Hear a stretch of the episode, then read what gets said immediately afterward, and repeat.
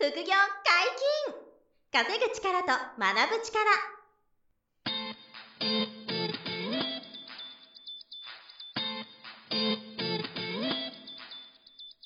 この番組は稼げるようになりたいを叶える副業アカデミーの提供でお送りいたします。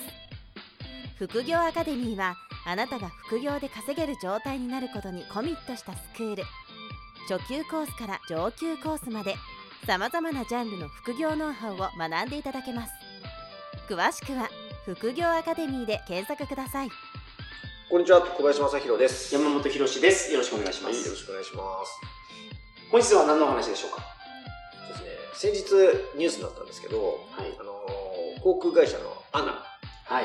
アナ ANA。ANA、ANA のうん副業解禁と、あと今期5000億の赤字になっちゃったという話を、まあ、聞いて思うことという話をうん。したいなと思います。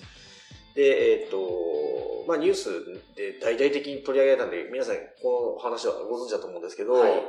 まあ天下の穴と言ってもいいと思うんですけどね、うんあの航空会社さんって、なんかこう、憧れの就職したい会社みたいな、えそうですよでね。人気じゃないですか、もとはい。もと。で、平均、あの、給与っていうんですか、うん。平均年収も高い業界ですから、はやっぱりこう、みんなが働きたい大企業、うん。人気企業だと思うんですけど、まあ、ここが、その、今回のコロナショックを受けて、えっ、と、一気に業績がバコーンと落ちてしまって、で、いよいよ副業も解禁しますと。うん。いう話がまあ出たっていうことはい。で、まあこれいつも言ってることなんですけど、うんやっぱり、あの、その大企業だから大丈夫ですよっていう、そうは言えないよと、これからは。うんそういう時代が来てるなというのがね、うんひしひしと、うんあの、ちょっと感じていて、まああの、2019年以前も、うんそういうふうに大企業といえ、うんあいや、あの、わかんないよって話をね、してたんですけど、僕らが思ってた、本当に、この企業に入ったら一生安泰やろみたいな会社が、うん。倒産したりしますもんね、今。そうなんですよ。しかもコロナで、はい。まさに予想外だけど、本当に傾く大企業がっていうことが出始めてるから、だから本当に、こう、あの、アナのこの、今回の大赤字とか、副業解禁してることっていうのは、あの、衝撃的で、はい。で、なんか改めて、その、状況として調べてみたら、はいあの、今、大企業が従業員さんに対して、はい。あの、早期退職うん。をあの募集しますっていう事例がすごくやっぱり増えて。いると。はいで、えっと、2020年の上半期はい。で、早期その希望退職者をその募集した上場企業がはい。41社いて、はいはい。で、41社で、えー一番多い業種はアパレルとか、あの、ー繊維製品やってるところが、まあ、6社かな、はい。いて、で、あの、その後に、えっ、と、小売りとか、まあ、はい。要は消費増増税とか、あの、うん暖冬とか新型コロナの、まあ、三重苦によって、まあ、小売り、えー、あとはその、輸送用の機器とか電気機器うん。の会社さんとか、はい。こういうところがね、あの、早く退職しませんか？って従業員にこう言い始めてたりとか、去年かな、すごい印象的だったのは富士通さんとかも、うん。あの、45歳から、もう、早く辞められる人は、45どうぞ歳ですよ。。そう。で、45歳。そう、すごいですよね。あの50とか55ぐらいから、はい早期退職の、うんそのね、従業員さんを募集するっていうのが今までだったんですけどね。はい今40代までこう、はいどんどんこう、早くに、うんあの、なんですか、こう、せ、迫って、さ迫ってきたというか。いや、そうですよね。だって働ける、その年齢は伸びてるじゃないですか。そうですね。年金が後ろに倒れてるんで。そうなんですよね。すごいですよね。だから、うんカウンター20パンチで聞いてますね。二重で来てるから、はいそう。で、えっと、もう、多分その航空会社さんも、うんえっと、早く、その、辞めてもらえるなら、ぜひ、みたいなうん感じの話が、まあ、増えていきそうだし、あと、この間、あの、レオパレスって、はいあの、要は、賃貸アパートとかのマンションでいろいろニュースになっちゃって、あの、建築物の不祥事とはいはいはい。ありましたね。はい。で、そのレオパレスも今、えっと、1000人ぐらい、えー早期退職を募ってるとう。ん、なるほど。で、あとはコンビニのファミリーマートうん。800人。うん。えー、能率って、あの、給湯器とかやってる。はいはいはいですね。あそこも今600人ぐらい、うん。えー、早期退職の募集してるっていうことで。はい。だからもう、早く辞めてほしいですとうん。いう、まあその固定費がめちゃめちゃ大きいので、うん従業員さんをやっぱりこう、あの削減していかなきゃはい会社が持たないみたいな。はいまあレオパレスさんは結構今深刻で、うんこの間、えっと、数字100億赤字だったかな。とか、はいあ、あの、あれですね、じ事実上のそのマイナスですよね。負債を抱えた企業ってことで100億ぐらいになっちゃったんです。マイナス100億ぐらいのええ会社になっちゃって、今どうリカバリするかっていうので、なそれぐらいもう今。ただまあ、その、いろんな手は打つっていうんで、まだ全然あの、えー、民事再生とか倒産っていうことじゃないんですけど、はい非常に危ないフェーズにうん来てしまってると。まあ、レオパレスは特にトラブルが多すぎちゃったんで、はい。まあでもそういうところに勤務してれば、うんあの、すごいリスクがあって、うんで、あのー今回はそのアナ、アナはいも5000億の赤字。まあ、アナはまだね、大きな会社でうん資金力もあるんですけど、ただ5000億の赤字って、なんですか、その、稀に見る、あの、最悪の数字だとま思うんですよ、あ。アナとしても。はいはいはい。で、多分ですけど、あの、日本航空、JAL さんもうん危ないと思う。危ないっていうか、まあ苦しいと思うし、経営上。だから、まあコロナがね、これ落ち着けばいいんですけど、うん。このまま行くと、その旅行業界も航空会社もね、うんえーまあ全部ですけどね、どの業界もみんな苦しくなってくるなと。はいはいはい。いうところで、うんその早期退職をその求められて辞めるとなると、うんその後のセカンドキャリアがやっぱり非常にあの怖いっはい。ていうことで、そういう時代が来るなと。まあ前、あの、おっさん言ってましたけど、はいアナと JAL が合併しちゃうみたいな話に。何でしたっけあれ？えっと、アナと JAL が合併したときに、まあ、どっちが先に来るかなんですけど、えっと、JAL が先やったらいいんですよ。ジャナなんで。じゃあ、だからね。でも、アナが先やったら、アナルになる。これ。ませんね、どうでもいい話を。今、強引に言わせちゃって。思い出して。はいはい。前もその話で爆笑したんですけど。そう、だから、合併、合併するかもしれないあですからね。合併するかもしれないですよ。もう本当に一社でいいと。ねえ、アナとジャルで、本当一社になって、ねアナルになるみたいな。名前はちょっともうちょっと考えるかもしれないですけど。まあ本当にね、笑い事じゃなく、はいはいはいそういうこともまあ差し迫ってて、なのでまあその従業員の人が早くえ仕事を辞めざるを得なくなる。もしかしたら40代でそういうふうなことになるかもしれないと。そういう人が増えはいるっていうことがまあ一つあって。だからその、やっぱり終身雇用っていうのがもう日本の、なんですか、そのサラリーマンの、うん。なんていうか形やったじゃないですか。もうそもそも、もともとはそうでしたからね。元々はそうですよねうん。安泰と。はい。え60から65まで安泰っていうね、はいはいはい。ことだったけど。でもそれが維持できないっていろんな方がもう言ってるじゃないですか、今います。からね。でその経団連の方も、おととしかな。そうですね。会長さんが言ってましたね。ね、会長がはい、もう、そういう、日本の企業はもう、厳しいと。できないと。で、トヨタの、トヨタ社長も、はい、そうですよね。ね、あの、終身雇用はトヨタですが厳しいと。いうん。や、なんかこの間、あの、トヨタも、あの、保険事業を始めるってね、はい。保険代理店の事業を始めるって言って、おでまあ、もうその販売網があるんで、はいそこで車を売る会社ですけど、そのはい保険もね、グループで売っていくみたいな発表も出てましたけどね。でいろんなことやっていってますけど、うんまあそのトヨタですら終身雇用きついって言っているし、まああの今回のコロナでさらに加速して大企業、どこの会社も結構その終身雇用がその約束できませんってね、うんなってきますからね。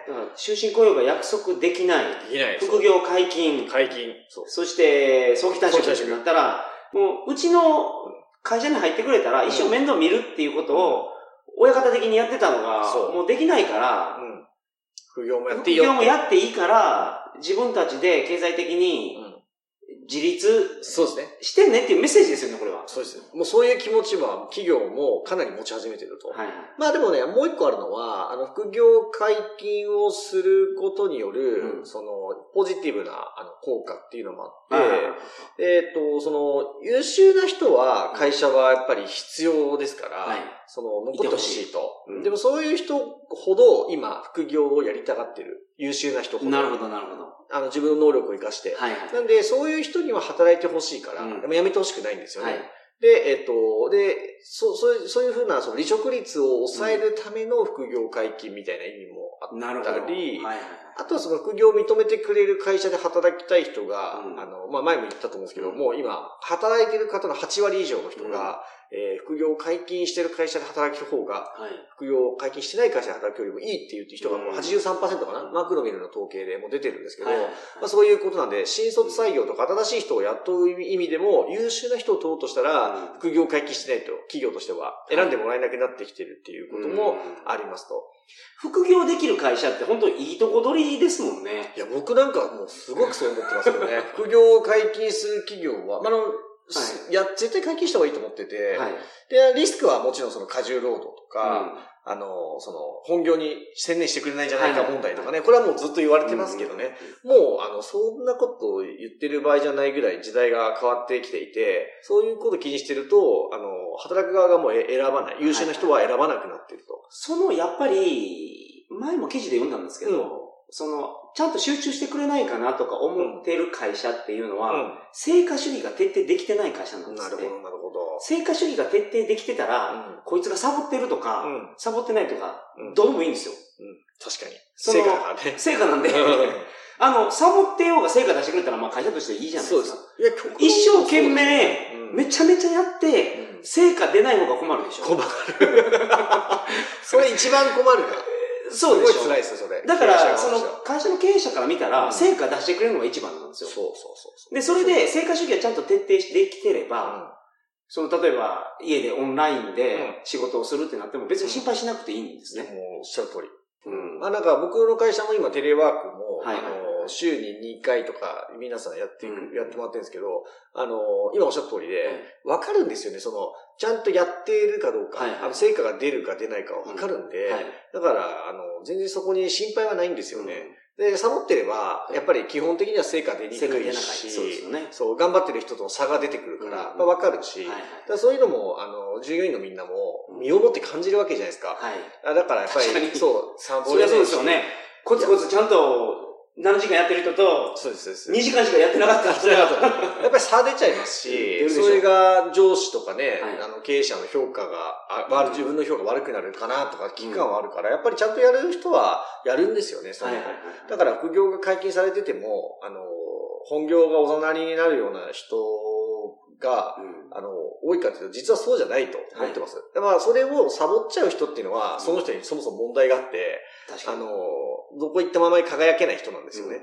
だから、あの、本当に優秀な人とか成功していく人っていうのは、副業会議されていてもされてなくても、変わらず本業でちゃんと成果出すということになってくるんで、まあそこまで考えて会社側も副業解禁した方がいいんだろうなって、あの、すごく今感じていて、まあ企業にも副業解禁しましょうというその支援の提案をうち今やってますけど、なるほど。まあそういうことが今後も加速していくかなというのはまあ常々思いますよね。今回そのアナの話は特に、いや、いよいよ来たなと、差し迫ってきたなと、うん、副業がマストになってきたんじゃないかなというふうに、改めてちょっと感じてますね。うん、まあでも、あの、本業の、その、いや、本業にや役に立つ副業からでもいいから、まあ、やっていってほしいんですよね、はい、いきなりなんていうんですか、本当に収入増やすためだけの副業に固執することもないので、はいはいはい、なんかこう本業に役立ちそうな学びから入るとか、うんうん、あの、自分の知識とかを増やすための副業的な活動、はい、すぐマネタイズできなくてもいいと思ってて、うんうん、だからそういう副業もありだから、まあ、今後そういうちょっとあのお話もしていきたいんですよ。あの、収入増やすための副業はもちろんメインでやりたいんですけど、あの、収入にすぐ繋がんなくても、はい、その方のその、あの、能力やスキルが上がるとか、うん、あの、視野、視野とか視座が高まるような副業っていう世界もあるんで、まあそういう話も今後していきたいんですけど、結構いろんな選択肢が今副業ってあるんで、うん、企業側がまあ副業解禁してくれているのであれば、やれる副業からまずはね、やってみてもらって、とにかく一歩踏み出してもらって、今後のその、あの、日本の未来が甘くないので、そこに備える意味でも、やっぱり動き出してもらいたいなっていうのがね、すごくありますね。企業側が、その推奨すべき、うちの会社にはこういうスキルを持っている人がすごく助かるので、うん、こういう副業は推奨しますみたいなやつがあったら、社員の方も。最高ですよね。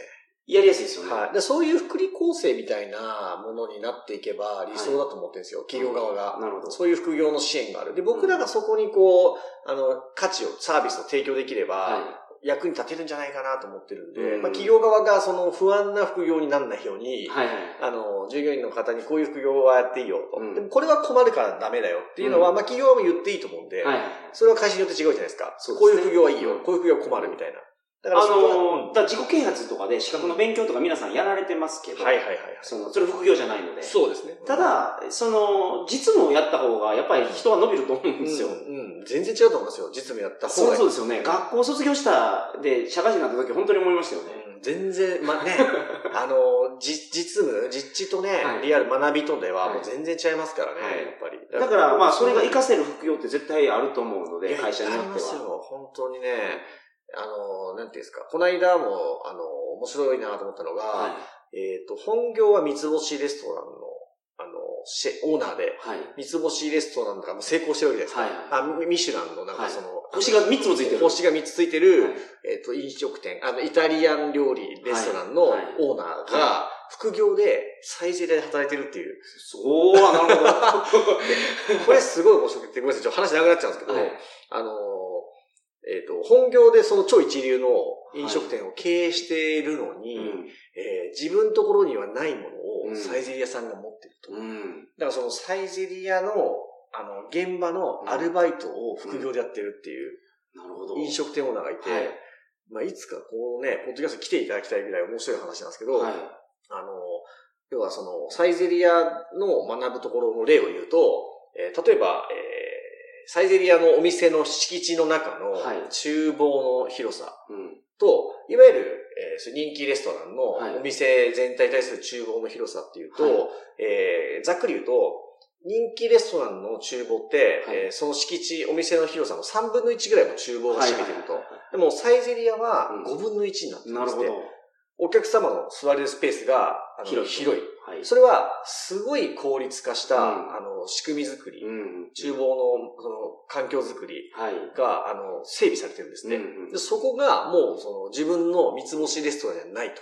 はいはい、もうそういうところから学ばなきゃいけないって言って。なるほど。そう。でいて、副業で時給多分1000円とか。はい。で、あの、その三つ星レストランのオーナーが、あの、はい、お、お金じゃないんですよね。はい。お金じゃなく、その、そういう、あの、同業界の、あの、成功している事例から、自分の本業を加速させるための学びを得たくて、副業してるんですよ。はいはい、はい。そう。で、こういう副業も今後増えてくる。うん。ただのお金稼ぎじゃないと。はいはい、はい。だから本業につながり得る副業をやるっていう事例のいい例なんですけど、うん、まあこういうことが、あの、こういう大企業の従業員さんにも、えー、こういう副業も選択肢としてあってもいいんだよ、いいんだろうと思ってますし、もちろんその、ただただ収入を増やすための副業もいっぱいありますから、まあ、それもいいですし、僕らはこっちも得意ですけど、なんで、あの、どの企業で働いてる方も、今回のアナみたいな事例があるので、あの、わかんないですかね、今後また、あの、次なるウイルスが来るかもしれないし、まあ大震災とかもね、あるでしょうし、あの、もしか第三次世界大戦みたいなことも、本当ですね。いろんな形で起こる、うる、起こるかもしれないですよね。だから、いろんな危機が来るときに、自分の勤めてる会社が一生終身雇用を守ってくれるかって言ったら、山本さんおっしゃる通りね、うん、全然わからないわけで。だからやっぱり自分の、あの、個の力を高めたり、はい、別の世界ですよね。うん、自分の 2, 2個目3個目の世界を持っておくという感度は絶対このリスナーさんには皆さん持っといていただきたいんですよ。今回ちょっとそういうあの大企業の将来のこういろんなリスクもあの表面化してきたんでね、ちょっと改めて、え共有させていただきたかったなというお話でした。なるほど。本日もお疲れ様でした。はい、ありがとうございました。副業解禁、稼ぐ力と学ぶ力、そろそろお別れのお時間です。お相手は小林正宏と山本博史でした。さよなら。さよなら。